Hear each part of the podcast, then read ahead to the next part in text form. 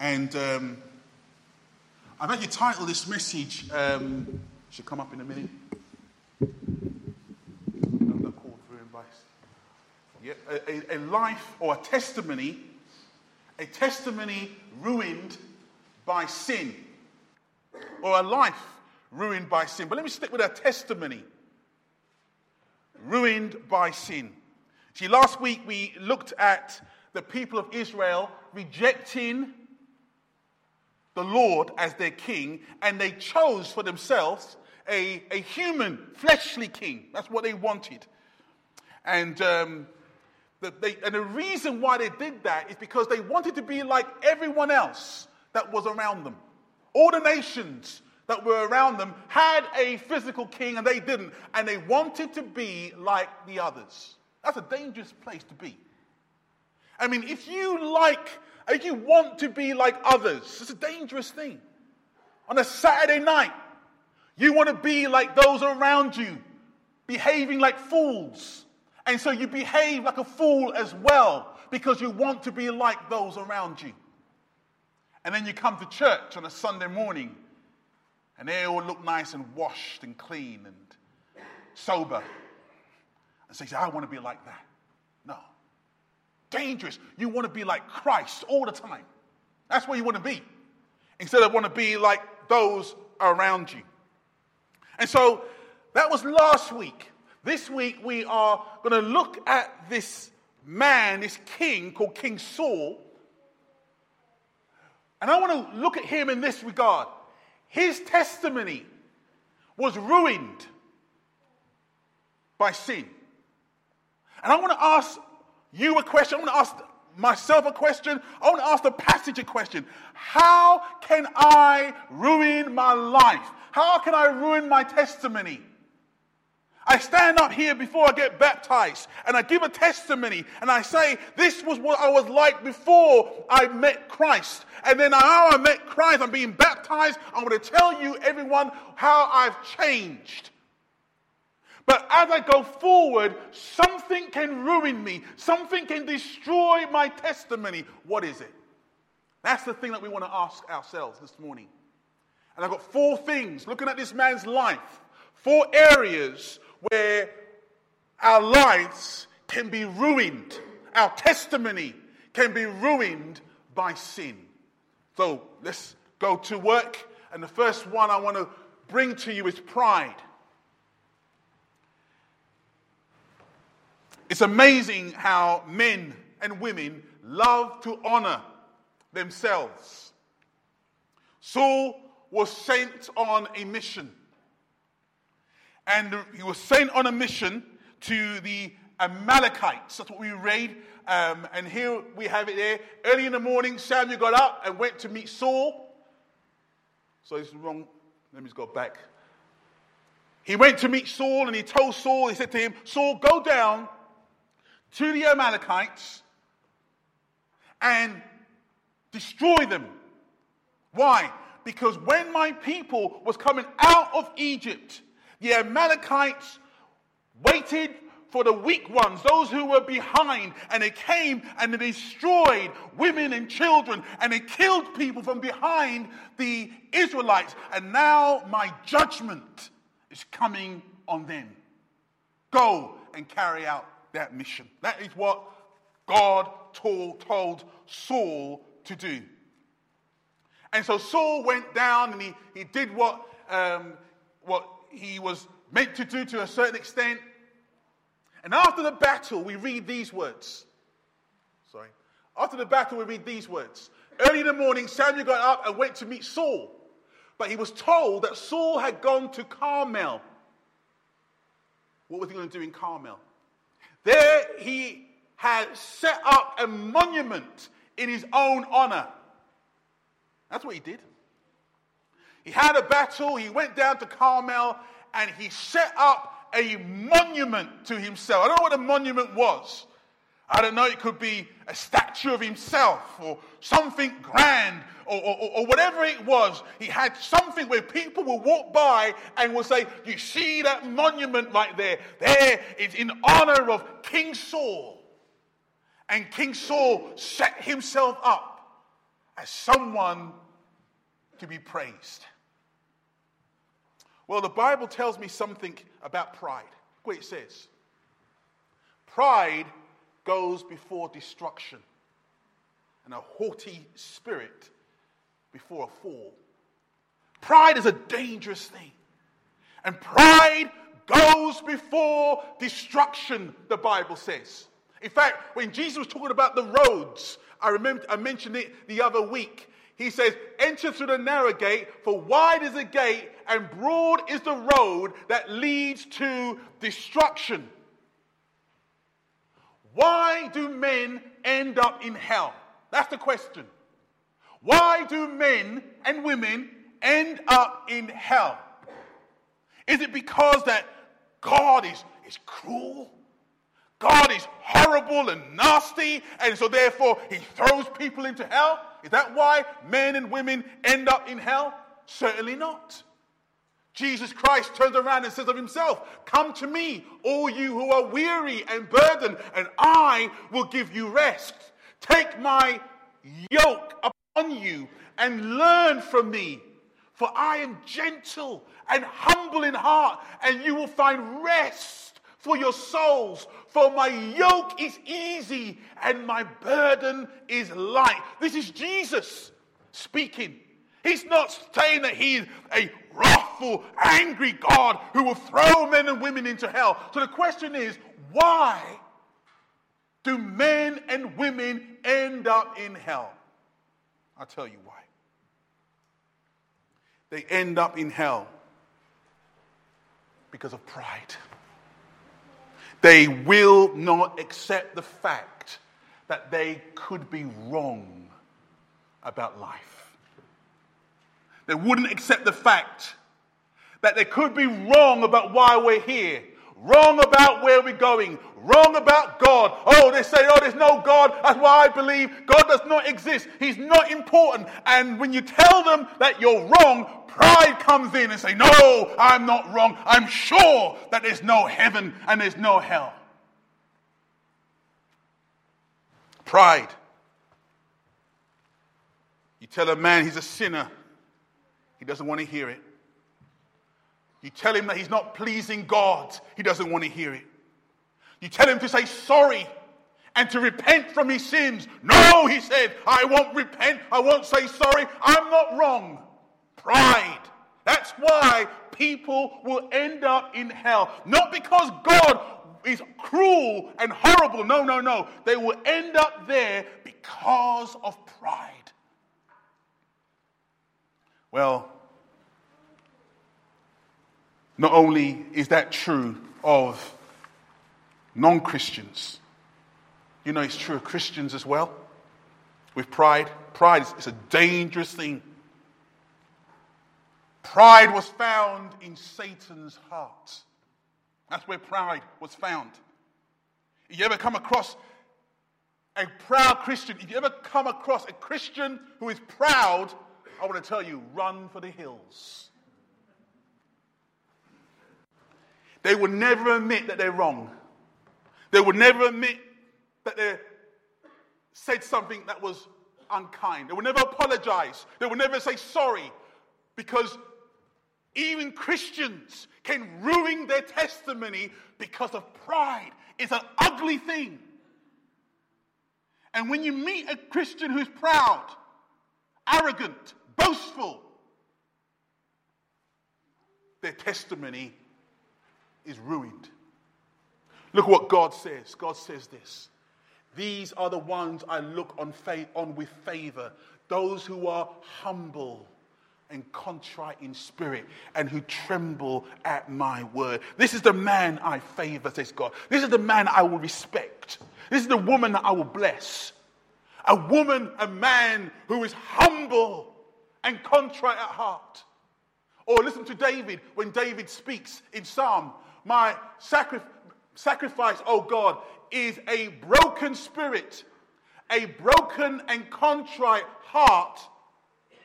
God, you will not despise. My dear friends, sometimes God will have to break you to make you humble. It's not nice being broken. But sometimes God will have to bring you to a place where He can break you and make you weep and cry and come before Him. Why? Because humility is so important in your life. A humble man, a humble woman is what God seeks for in you and in me. And James comes up and James says, But He gives grace but he gives us more grace. That is why scripture says God opposes the proud, but shows favor to the humble. Humble yourselves before the Lord, and he will lift you up. You can ruin your testimony by pride. And sadly, so many Christians do. They go around the church and they, they act as if they know it all. They never say sorry. Even though they may be right to never go over and, and try to, to, to speak to someone and, and try to encourage them. No, pride is in their heart. It ruins, and God opposes you if you're proud. But if you're humble, God lifts, lifts you up. So, pride is something that we need to avoid. That can ruin your testimony. What else can ruin your testimony? Well, here's another thing that can ruin your testimony disobedience can ruin your testimony. Disobedience. So, we come to this man, um, King Saul, and King Saul um, was told to do uh, what God wanted him to do. This is what the Lord Almighty says I will punish the Amalekites for what they did to Israel when they, when they waylaid them as they came up from Egypt. And Saul was the one who was sent to do that. But what did he do? Saul and the troops spared Agag and the best of the sheep and cattle, as well as the young rams and the best of everything else. They were not willing to destroy them. So, what he did is he went to battle and he destroyed everything that was weak, everything that he didn't like, everything that wasn't nice. He destroyed it. But he saw some fat cows and some, some sheep, and, and, and he saw the, the wonderful luxuries that they had in that area. And he said, Oh, no, no, no, no, no. Spare those. We won't kill those, we'll keep them for ourselves. But everything else that's worthless, destroy them. And he took for himself what was good. In short, he disobeyed God. And this is what Samuel said to him. He says this Does the Lord delight in burnt offerings and sacrifice as much as in obeying the Lord? To obey is better than sacrifice and to heed is better than the fat of rams. Hear what God is saying. You have got sacrifices, you have got lambs, and these things you want to get. No, no, no, I don't want these things. What I really want from you is obedience. That's what he's saying. To obey is better than anything else. That is what I want. You know, you're only saved. You're only a Christian if you obey the gospel. Do you know that? You're only a Christian if you obey. Because this is what the Word of God says. But thanks be to God that though you used to be slaves to sin, you have come to obey from your heart the pattern of teaching that has now claimed your allegiance. You have obeyed the gospel. That's the only way you enter into God's kingdom. You enter into God's kingdom by obeying the gospel of Jesus Christ. But obedience does not stop there. Some people may turn around and say, Ah, oh, I become a Christian. I've obeyed the gospel. But I don't need to obey anything else. I don't need to obey the Ten Commandments. That's for the Jews. No, no, no, no, no. I don't need to um, obey um, God's every word. No, no, no. That's for the Old Testament. I'm under grace, they said. That's where I am. I'm under grace, so therefore I can live as I please. My dear friends, that is not true. Listen to what Jesus says. He says this Jesus replied, Anyone who loves me will obey my teaching. Anyone who loves me will keep my commandments. Now I know that God, I know that Jesus loves you. How do I know that Jesus loves you? Well, the Bible tells me that He loves you and He shows that He loves you by dying for you. I know that He loves you. I know that He loves you because He's praying for you. I know that He loves you because He's watching over your life. I know that He loves you because He's gone to prepare a place for you. And when He finished preparing it, He will come back and take you for Himself. I know that He loves you. The question is how do you know that you love Him? That's the question. How do you know that you love Him? Oh, you say, I love Him because I sing songs saying I love Him. That's not good enough. How do you know that you love the Lord Jesus Christ? I'll tell you how you will know by obeying and keeping what He says. That's the only way you can prove that you love Him. Lord, I love you. I'm not perfect, Lord. I stumble often. I fall. I make mistakes. But oh God, my desire is that I will do what you want me to do. I like what Grant prayed last week when he prayed, Lord, Give me a desire to hate the things that you hate, Lord. I want to hate the things that are wicked and sinful and corruptible and, and corruptible. I want to hate these things. But Lord, I also want to love the things that you love. That's the only way that you can absolutely be sure that you love the Lord Jesus Christ. Not by words, but by what you do. And so obedience is so important. If you do not obey God, if you do not attempt to obey His word, and I mean attempt, because none of us actually obey God to the right standard. We all stumble, we all fall, but we should be on the road walking that way. And even though we stumble and fall, our desire our heart's desire is to obey the Lord. If we don't do it that way, I'm telling you, my dear friends, your testimony will be ruined. Someone will see you. God will see you in your secret place. Ah, you come on the outside and you come all, all well prepared for church and God's service, but in your secret place, God will see you disobedient. And I want to tell you, that will ruin your testimony. It will seep out. Before you know it, others will see that your testimony is fake. It's not good. Let's move on to my third. You see already that, you know, pride can come in and ruin your testimony. Disobedience can come in and ruin your testimony. Thirdly, what else? Jealousy. Here we have this King Saul, and this king was rejected. God said to him, Look at you.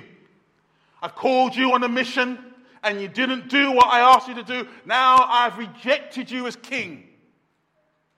And God sent Samuel to find someone else. And, and, and Samuel went out and he, and he found another young man. And, and, and you know who he found, didn't you? Um, he, he finds David, the, the young shepherd boy. And he is going to be king in the place of King Saul. But Saul didn't like it. Saul became jealous. In fact, Saul we read time and time again that Saul tried to kill David. In fact, we read it here in this verse. You know, so Saul took 3,000 able young men from all Israel and set out to look for David. 3,000 for one man. He wanted David gone. The envy and the jealousy was so big in his heart that he wanted David gone. So he took 3,000 young, able soldiers looking for one man. You know, it seems to me that that's not the only place we read in the Bible about jealousy. Because if we look in the scriptures, we find two brothers in Genesis Abel and Cain. Remember those guys? Cain and Abel. You see, Cain looked at Abel and saw that Abel's sacrifice was acceptable to God. And instead of going to his brother and saying to his brother, Brother, you know, I see that your, your, your, your sacrifice is acceptable to God. How can I do the same thing? Instead of doing that, the Bible says that jealousy and envy and sin was creeping at his door. And he looked over to his brother and he said to his brother, Come, let's go out into the field together. And there he killed his brother. All because of jealousy and envy. And you think to yourself, wow, that's a bad story. Let's hope that's happening in the church. Of course, we're Christians. We want to have that happen in the church. Can you just imagine going into the car park with a brother and being ended up under the car? Being run over by somebody. But listen what the Bible says. James, what causes fights and quarrels among you? Don't they come from your desire that battle within you?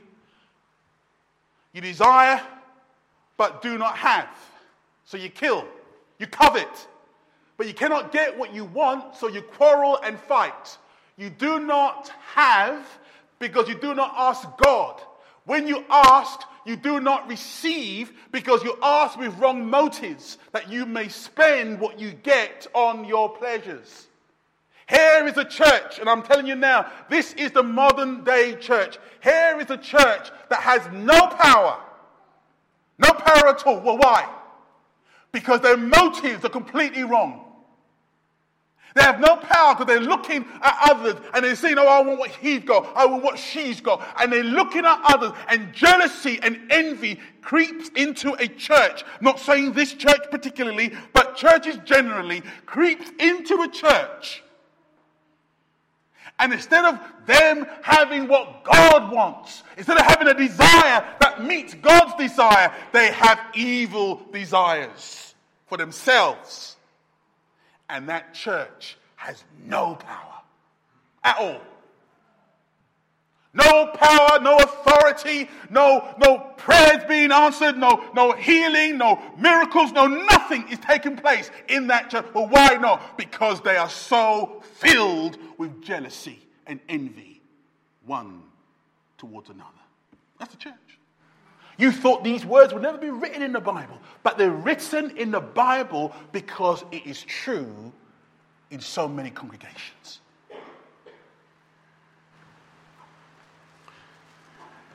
You see, jealousy can ruin your faith. Jealousy can cause you not to be able to say one nice word to somebody else. That can ruin your testimony. And that's why you do need to look at this man Saul. And I believe the church is full of King Sauls, full of Cains, Men and women in the church full of saying that it's got to be about me. I need my motives sorted out. I need my desires um, um, um, met. That's what I want. And it's so full of men and women like that that God's kingdom does not advance. Very serious. You need to pray yourself. Ask, Lord God, is there pride in my heart? Oh God, is there disobedience in my heart? Oh God, is there jealousy in my heart? These things need to be asked truthfully of yourself. You need to ask yourself some serious questions because I don't want my testimony to be ruined. Pride has to go. Disobedience has to go. Jealousy has to go. And finally, as we look at this king, last and final thing was rebellion. Well, one of the underlining things in this man's life was that he rebelled. In fact, all of that stuff that I've been saying was rebellion, but there's one thing that we need just to mention before I close. Some people never consider what they will have written on their gravestone. You know, the gravestone when you're six feet under. Do you know what you want on your gravestone? Well, I don't know what you want. I mean, I've seen some funny ones.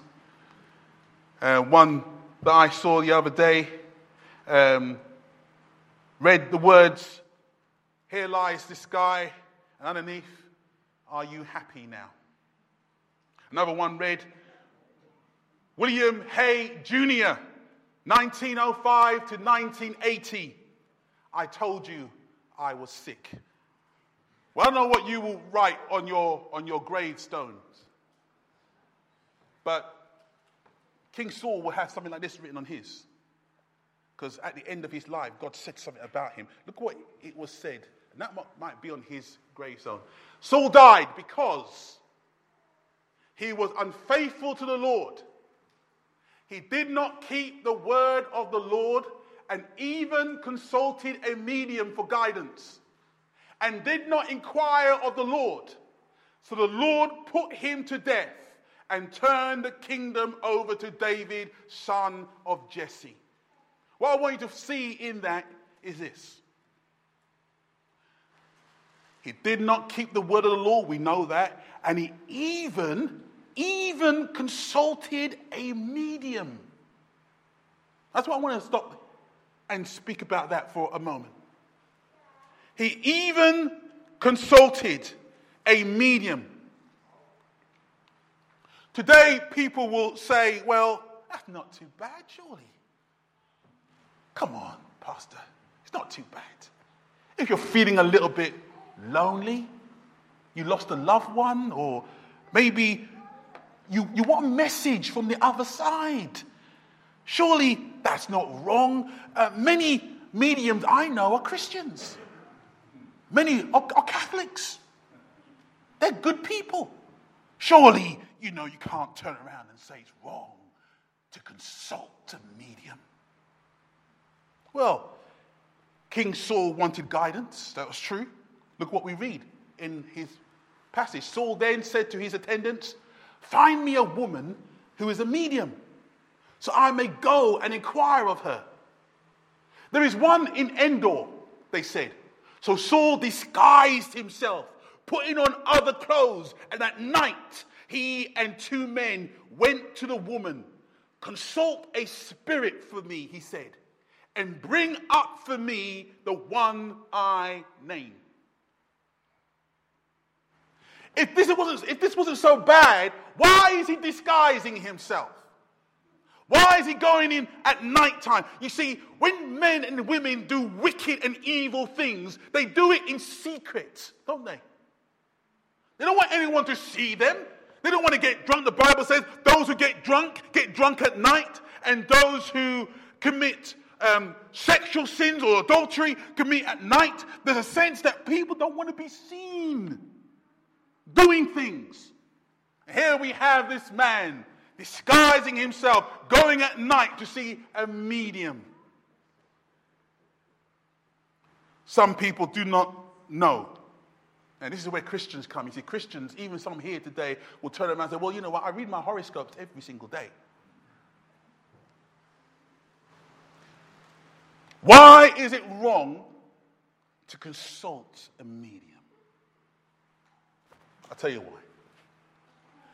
Because when you consult a medium, you're saying that God's word does not matter. The authority of a little crinkly old lady sitting on a table in dim lights. Her words are far more important than the word of God. What she says is far more valid than what God says. And so the Christian moves away from God's word and he speaks to a medium, not realizing that behind the medium is principalities and powers and demonic activity. Don't realize it. Oh, we go to a pub down the road and we sit down, and as I'm having my beer, I look across, and there's another woman. Why is it always women? I, I really don't know. But here's another woman sitting behind a table. Let me finish my beer and let me go over there and sit down and consult a medium. But what they don't realize is that behind all of that, Satan's at work. You see, someone may have lost a, a loved one, someone has died in their family. And there's three areas where they may go. One, they may go to drink and, and sit there and, and, and, and, and drink themselves, trying to forget their problems. Another way, they may go to tablets and drugs and, and sleeping tablets and, and, and, and antidepressant tablets. And, and they do that because they can't cope. But another way, let me go to a medium. Let me consult the dead. Let me get a message.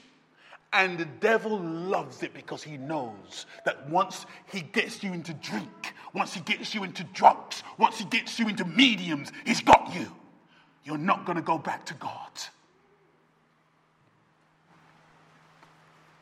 All of it is designed to keep you away from consulting the Lord.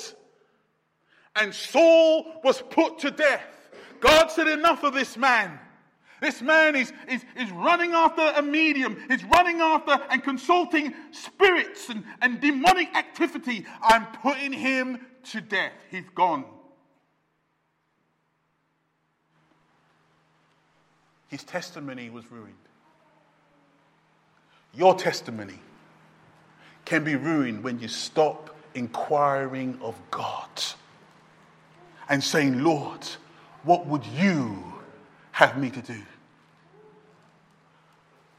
When you're faced with the problems of life, and I want to tell you, we are all faced with them one way or another. When you are faced with the difficulties and the problems of life, what are you going to do? May you respond like the, the psalmist, David. He says this I lift up my eyes to the mountains, to the hills. For where does my help come from? My help does not come from mediums, does not come from spiritists, does not come from men. No, no, no, no. These people are failures. Satan is behind them. Oh no, I lift my eyes to the hill, for my help comes from the Lord. He is the creator, the maker, the sustainer of heaven and earth. That's where my help comes from. Oh, I may not get all the answers, but I'm going to look to God. If you want a testimony that's not ruined, if you want to walk in a life that is not filled with pride and disobedience and jealousy and rebellion, then look to God and say to Him, Lord, you are my help. I like the psalm, the verse in the Psalms where it says, the name, the name of the Lord is a strong tower. The righteous run. That's what you need to do this morning. Run into Him. When I close the meeting, sometimes we end in a song and we end in prayer and we are so quick to forget the message. So quick to say, okay, let's move away from this now and let's go and have tea and coffee and they're serving some nice cakes in the hall. Let's go in here. But the need for the church is to hold on to this message and to run into the Lord. Because I want my testimony to last longer than my life. I want people to turn around and say, See that man? See that woman? He's dead now. But he loved God. He was a servant of the Most High. Let's pray.